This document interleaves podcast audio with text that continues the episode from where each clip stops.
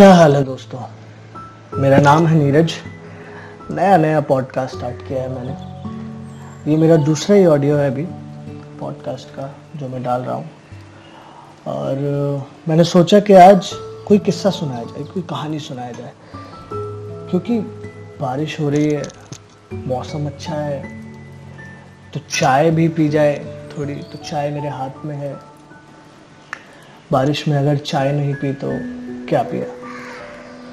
तो इसी के साथ मैं ये कहानी शुरू करता हूँ। ध्यान से सुनिएगा। इसका शीर्षक है, बहुत दिनों बाद मंदिर।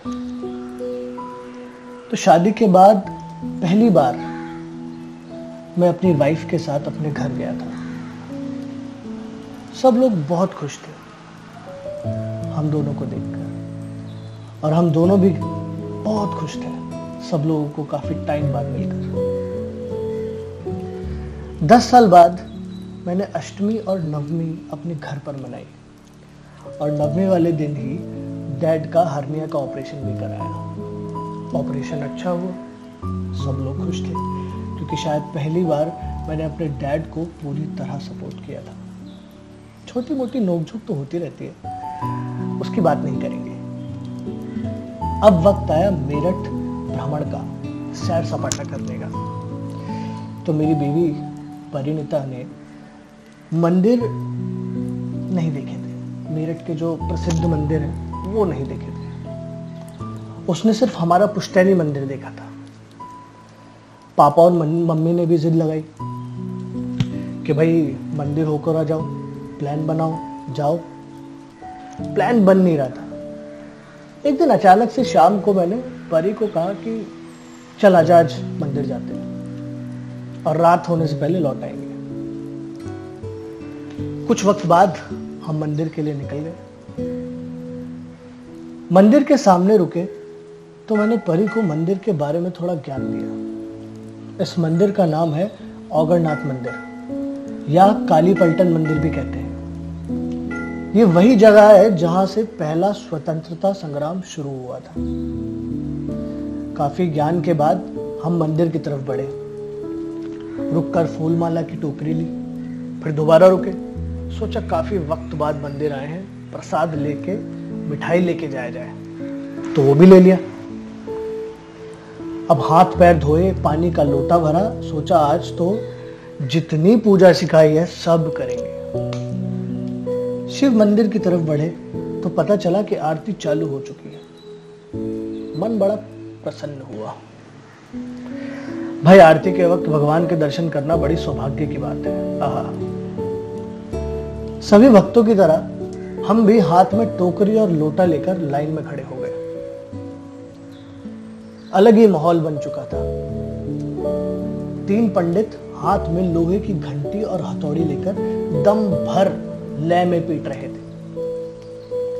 सभी पंडित और आम भक्त मिलकर आरती खूब ज़ोर शोर से गा रहे थे। ऐसा लग रहा था मानो आज कोई चमत्कार हो और स्वयं भगवान हमारे सामने प्रकट हो जाएँगे। तभी मेरी नज़र, मेरे नज़दीक खड़े एक औरत और उसके बच्चे पर गई। औरत पूरी तरह से आरती में खो चुकी थी और वहीं दूसरी तरफ़ उसका बच्चा, जो कि महज पाँच या छह साल का हो अपने दोनों कान अपने दोनों हाथों से बंद करके अपनी माँ के पल्लू में छुपा हुआ था। बच्चे बड़े शैतान होते हैं। मैंने भी यही सोचा। एक आरती खत्म हुई, दूसरी चालू हुई और घंटी पीटने की आवाज़ और बढ़ गई। अब मैंने देखा कि वो बच्चा कान बंद करके अपनी मम्मी को कुछ बोलने की कोशिश कर रहा है और उसकी माँ भक्ति में लीन थी। बच्चे ने कान बंद कर कर रोना चालू किया, पैर पटकना चालू किया। अपनी माँ को बाहर खींचने लगा, जैसे कह रहा हो, चलो यहाँ से, मुझे बहुत तकलीफ़ हो रही है। इस बार उसकी माँ का ध्यान अपने बच्चे की तरफ़ गया। उसने उसको एक हाथ से अपनी तरफ़ खींचकर उसका एक कान अपने हाथों से बंद कर दिया। मैं ये सब देख रहा था और कुछ करने की हिम्मत नहीं कर पाया। अजीब दृश्य था। अब बच्चा हार मान चुका था।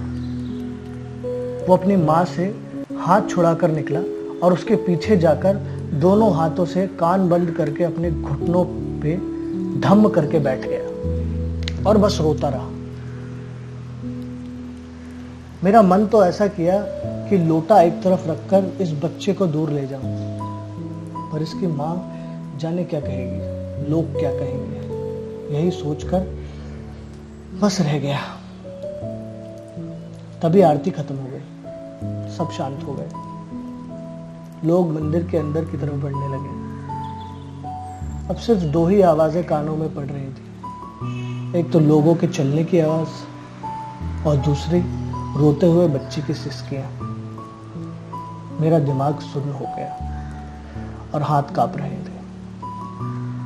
आधे मन से मैंने पानी का लोटा चढ़ाया और भगवान से बिना कुछ मांगे मंदिर से बाहर आ गया।